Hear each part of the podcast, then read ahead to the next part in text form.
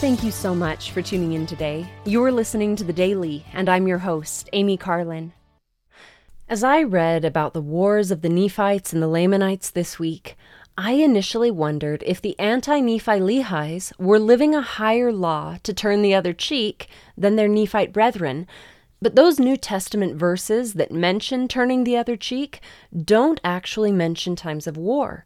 They address charity and forgiveness in day to day life. Nor does the Church of Jesus Christ of Latter day Saints discourage members from joining the military. My last bishop was in the Army, and I know many other upstanding members who are as well. Many of the past and current general authorities have served themselves at one time or another. To understand the behavior of the anti Nephi Lehies, it is important to recognize their history.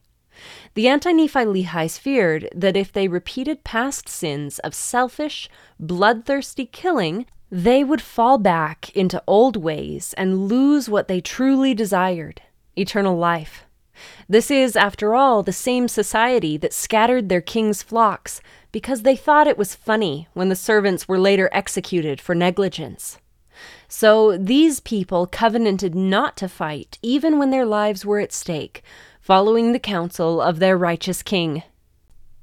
With a desire to protect their new brethren in the gospel, the Nephites worked to protect the anti Nephi Lehies from the hatred and violence of the Lamanites. After seeing the danger and afflictions that the Nephites faced by defending them, the anti Nephi Lehies were moved with compassion to want to defend their country. However, they followed the counsel from Helaman, their prophet and leader, to keep the covenant they had made not to fight. They followed the prophet even though they had desires to act differently than he had counseled. Their sons then covenanted to fight in defense of these things, following the same prophet, as well as the commandment we read about in Alma 43 46 through 47. Inasmuch as ye are not guilty of the first offense, neither the second, ye shall not suffer yourselves to be slain by the hands of your enemies. Ye shall defend your families even unto bloodshed. Later, the Nephites as a whole covenant to maintain their freedoms and religion.